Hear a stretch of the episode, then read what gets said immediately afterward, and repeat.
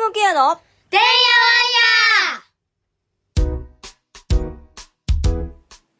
この放送は病気や障害のある子供たちと家族のためのトータルケアを考えるチャーミングケアが日々のてんやわんやの中からチャーミングケアのヒントを探していく番組です。はい、えー今日も始まりました、えーチャーミングケアのてんやわんや。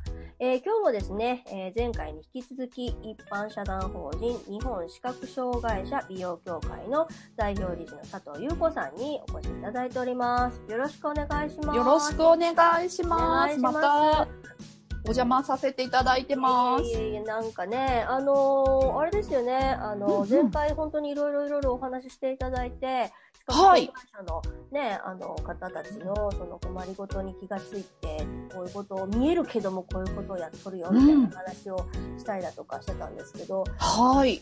あれです、私、あの、一度その佐藤さんの協会さんがやってる Voicy っていうね、えーとはい。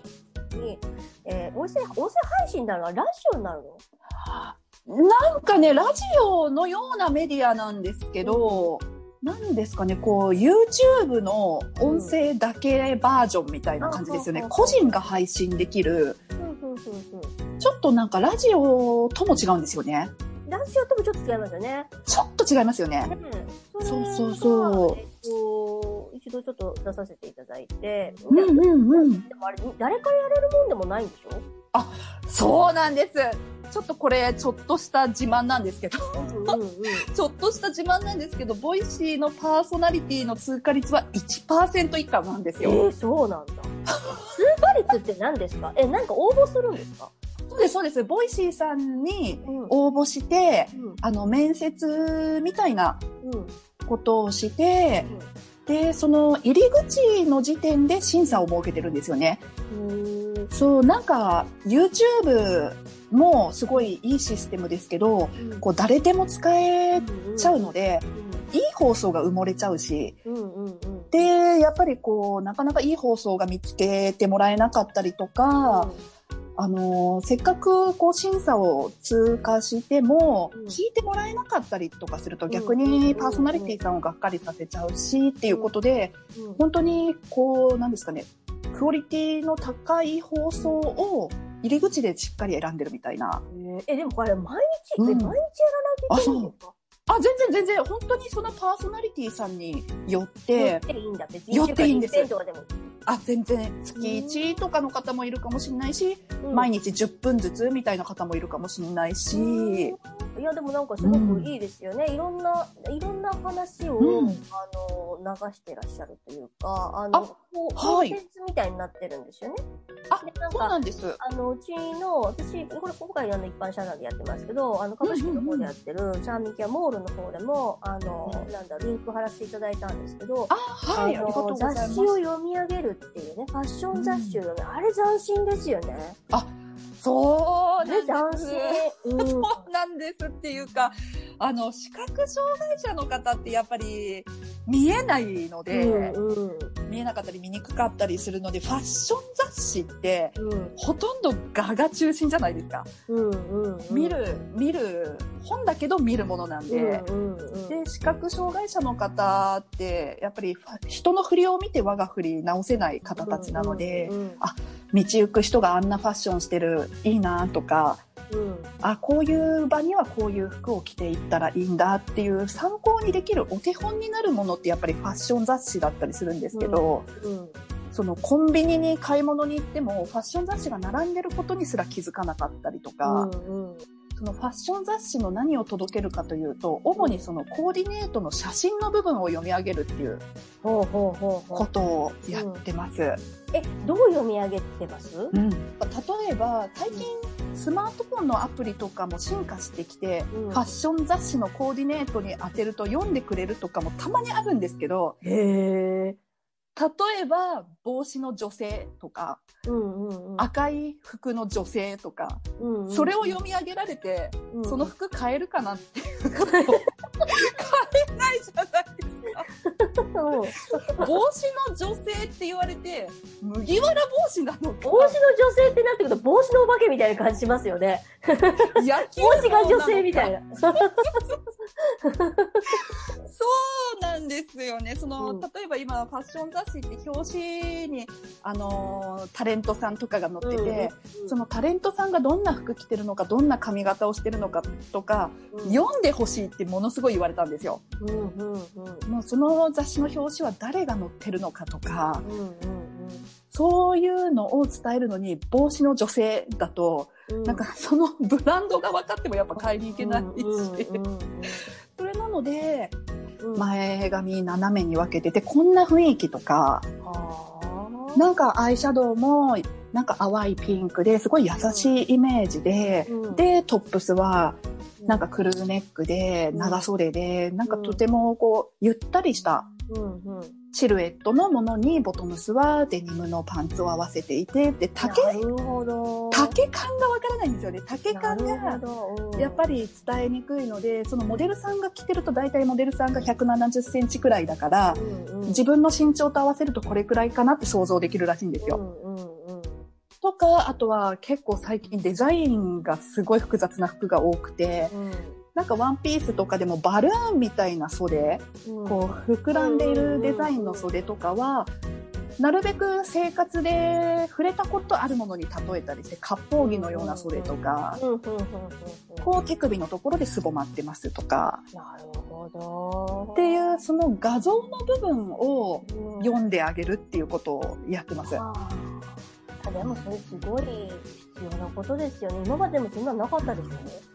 なかったらしくないて、でしょあの、女性のファッション雑誌ばっかり読んでたんですけど、最う。初は。うんただ男性版をやってほしいってすごい言われて、うんうんうん。最近徐々に男性ファッション雑誌も読んでます。なるほど。いや、でもそういうの必要だと思います。あの、テレビとかで、うんあの、副音声で、こう、たまに、こう、うんたまにちょっと操作間違ったあ、わかります。ね、聞かないけど、あれって、すごいなんか機械的っていうか、はいはいはい。で、その副音声が入ることによって、私らの視覚で見てるものとなんかまた違ったものになったりするじゃないですか。わかります、すごく。なんかね、だから、あれ、多分、その、まあ、なんて言ったらいいんだろう。あれがスタンダードなのかもしれないけれども、あの、いろんな、ね、いろんなその変な知識が入らないのがいいのかもしれないけど、はいではも、やっぱり、普通の日常会話で、普通の人が話をする、ね、うん。学校でね、ああなっててね、こういう風になってるんだよって言われた方が、絶対こう、身に染みて入ってくると思う。あの副音声上で来られたら、もし雑誌をね、あの副音声上で読まれたら、全然なんか、なんか、いえ、あ、そう？みたいな、すっごい真面目な感じになりますよね、なんか、い。ねなんか怖、怖そうですよね。怖い怖い、なん機か。械音で、機械音で入ってくる。エンタメ性がない。そうそう、エンタメ性がないですよね。あの、確かに、うんなんか一番知りたいところってそのコーディネート自身よりも、うんなんかその主観を聞きたかったりするんですよね。そうそうそうそう。その人がどう思うのか、今時どういう風に見えるのかとか、うんうんうんそうなんですよね。なんかいろんな、こう曜日ごとに、雑誌だけではなくて、曜日ごとに笑顔トレーニングとか、うん。音でするヨガとか、ヨガとかもやっぱり視覚障害者の方、一般のヨガ教室に入ると、うんもう先生のポーズを見る前提で進んじゃったりするので、うんうんうんなかなか同じペースで進められなかったりするらしくて、うんうんそのヨガとか、あとは視覚障害者男性がやってる料理のコーナーとかも、うんうんそれすごいですよね。が斬新ですよね。斬新だと、今ほら、あの、あれ、あの、流行ってるじゃないですか。普通に、あの、料理が得意じゃない人が水面やってるやつ、なんだっけ、ね、家事やろう。はい私めっちゃ好きなんですけど、うんうん。あの、すごい基本的にできない人がやるから、簡単なんですよ。だから、その何？すごい楽しそう。結構やっぱりコンセプトとして似てて、そうんの視覚障害者の見えない立場で作るものなので、うん。誰が作っても簡単だし安全だし、そうでしょうね。いや、それですよ。そうなんです。うん結構、昨日だ、うん昨日、昨日って言ってはいけないんだけど、あの、はい、わかります、わかります。この前ね、その、家事屋のを見ててね。で、あのね、なんだろうなんか、二物、二物野郎っていうのが出てくるんですよ。ねはい。イケメンで料理ができる子がうん料理をするんですよ。で、うんいやもうなんか高校からその調理学校とかに行ってたぐらいの、まあ、できる子なんですよ。はいはいはい。それを見るよりも、いや、まあ、すごいなとは思うの。マイ包丁とか持ってるし、すっごい飾り切りとかもするし、すっごい美味しそうなもの作るんだけど、でも、見てて楽しいのは、やっぱりちっちゃい人が作ってる方が、断然に楽しい。こっちの方がやりたくなるよね、やっぱりね。なんか私料理めっちゃね。すっごいね、飾り切りしてんだけど、あんなのできゃしないもんだって、なんだもん言われたって。すっごいそれ共感できます。なんかできる人からするとあれなのかな？やっぱりできる人の番組見た方がいいのかもしれないだけど。けど、いや、私はなんか絶対。え、そう、したのはわかる。言いたいことはわかるけど、ねそうなんですよね。なんかその、できない立場で作るっていうのも、あるカテゴリーとしてありますよね。あると思います。そっちの方が、あの、うんやる気になるし、うち夫婦で見てて、うち旦那全然ダメですよ そういうの。全然、本当に何もしなかったんですよ。はいはいはいはい。家事が始まる、始まったことにより、うんいや、あの、俺、あれで、あれだったらできるかもしれんって言い出して、ホットサすンドごい買い出したし、あの、何？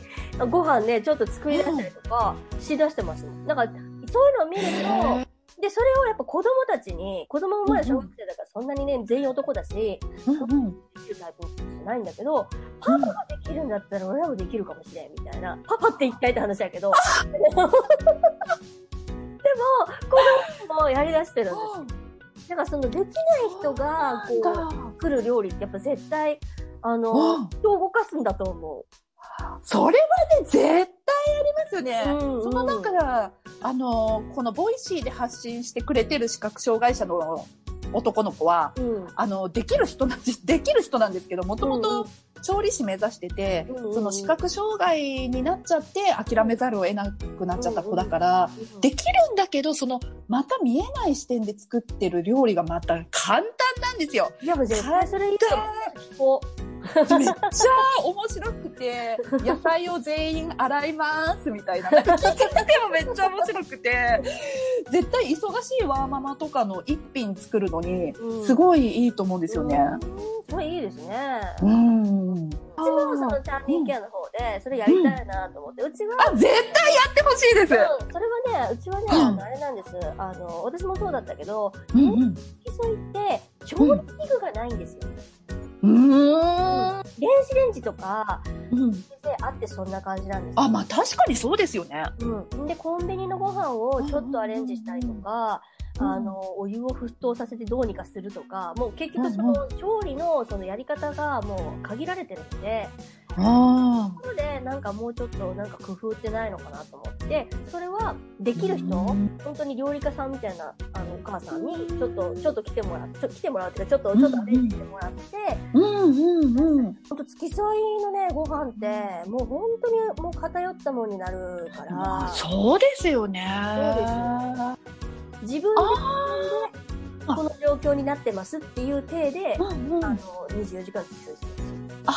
そうなんだだ。から、もう全部自分の、あの、自己意思、自己責任みたいな感じになるから、う食事も出なんけりゃ寝床もなけりゃ、みたいな。なるほうど。ん。なんか改善することいっぱいありそう。あります。めっちゃある。で存在するのに存在してないっていう感覚だもんね、結局ね。確かに。うん。でもなんかやっぱり子供だと、その付き添わないわけにいかないですもんね。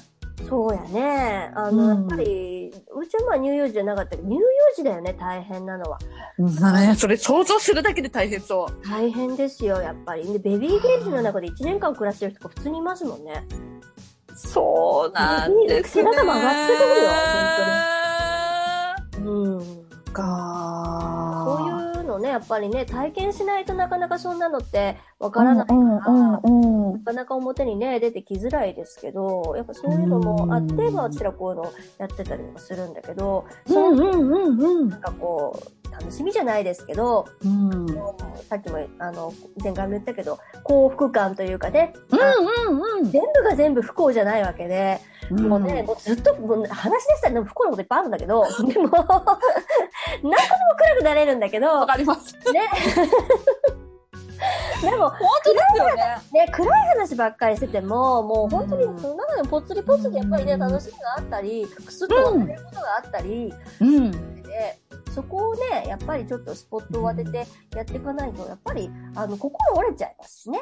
本当です。やっぱりそう、どういう風にやっていくかって選択するのって自分次第ですよね。うんなんかなんで今までなかったんだろうっていそう感じなんだけど、うんやっぱりちょっとなんか珍しい動物を発見したかのように。そうそうそう、珍獣的なね、珍獣扱いはされますよね。される。されるけどね、もうでも珍獣じゃないんですよね、これって。珍獣ではないですね。ないです、ないです。本当に。うん。そうなんですよね。増えていって、その人たちが、多分ね、あの、うんなんだろう、目指してる先が似てるんだと思います。ターゲットが違ううんだけで、あ、はいはいはい。あの、違う、違うね、そのターゲットを見てるだけで、あの、考え方とかすごく似通ってるところがあるので、みみんないろんなところ、いろんなジャンルの人とこう繋がってね、あの、良くなっていったらいいですよね。本当、本当ですよね。なかなかやっぱり他の障害の方の話とか聞く機会が私もなくて、うんうん、なんかすごいこう石島さんの話とか聞いてるとなんかめちゃくちゃ刺激受けるし、うん、あ、そういう視点もあったんだとかう、んうんなんかすっごい発見もあるし、うんうん、なんかそういうことがやっぱり広がっていくといいですよね。本当ですよね。で、うん多分私と佐藤さんの共通点は、自分が健常者であるっていうところだと思うんですよね。確かにそうかもしれないですね。うん、こういうのって割とその当事者の人がされたりだとか身近にそのね、はい。はいえっとそのと当事者の方がすごい近しいところにこういられる方がうんやられたりすることも多いんだけども、うん。私だって割と全然自分は何もななってないタイプの人なん。ですが、あで私、そうなんですよね。あの障害ではないので病気だから、うん。まあいまあ、今のところはまあ治ってきてるから、まあ、普通の健常児と変わらない状況なんで。はいはい。うん、そこが似通ってるというか、確かにそうかもしんないですね。なんか今まであんまり考えたことなかったんですけど、私も、その身内に障害者がいない障害者ビジネスって珍しいよって言われた時、うんうんすっごいびっくりして、うんえ、そんな風に思われてたんだって思って、うん、なんかそうだと思いますよ。ね、なんか身内にいないとやっちゃいけないみたいな。そうそうそうそうそうあ、そう、そんなルールだったんですね、みたいな。そうそういうとこありますよ。なんか、もっと健常者とか、こう、障害に触れたことない人も気軽に入って。これる、気軽に、あの、肩を貸して、ね、見えない人とか歩いてたら気軽に肩を貸していいわけだしう、んうん。なんか、そういう健常者も入っちゃいけないわけじゃない、全然ないので、気軽に。ね、まあ、分かんないことももちろんあります。あ、うん、そうですね。目線合わせみたいなことはやっぱしないといけないとは思うけれども、うんうんでもうん。それでもやっぱり、あの、やっぱり、私が思ってるのは、その、しんどい人がしんどい人を支えるってうん。なんか変な構図だなって思うから、はい。うん。だから、そうですね。うん、できる人がやっぱりね、そういうことに気がついて、うんいや、こうじゃないって思った人が、あの、やればいいんじゃないかなってすごい思うから、あの、そうですよね。そうですよね。うん。佐藤さん、またちょっと合わせましょうよ。合わせましょう。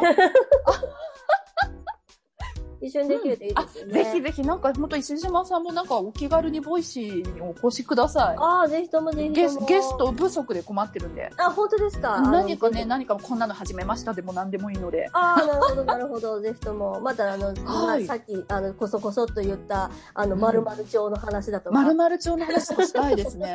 なんか石島さんが出てくれた時、すっごい視覚障害者のかリスナーの方たちから、うん。なんかすっごい元気出たみたいな、本当ですか？すごいいい刺激受けたみたいなうん。ことめっちゃ言われたんですよ。あ、本当ですか？そうありがたなんか本当また来てほしいので、よろしくお願いします。こちらこそ、なんか。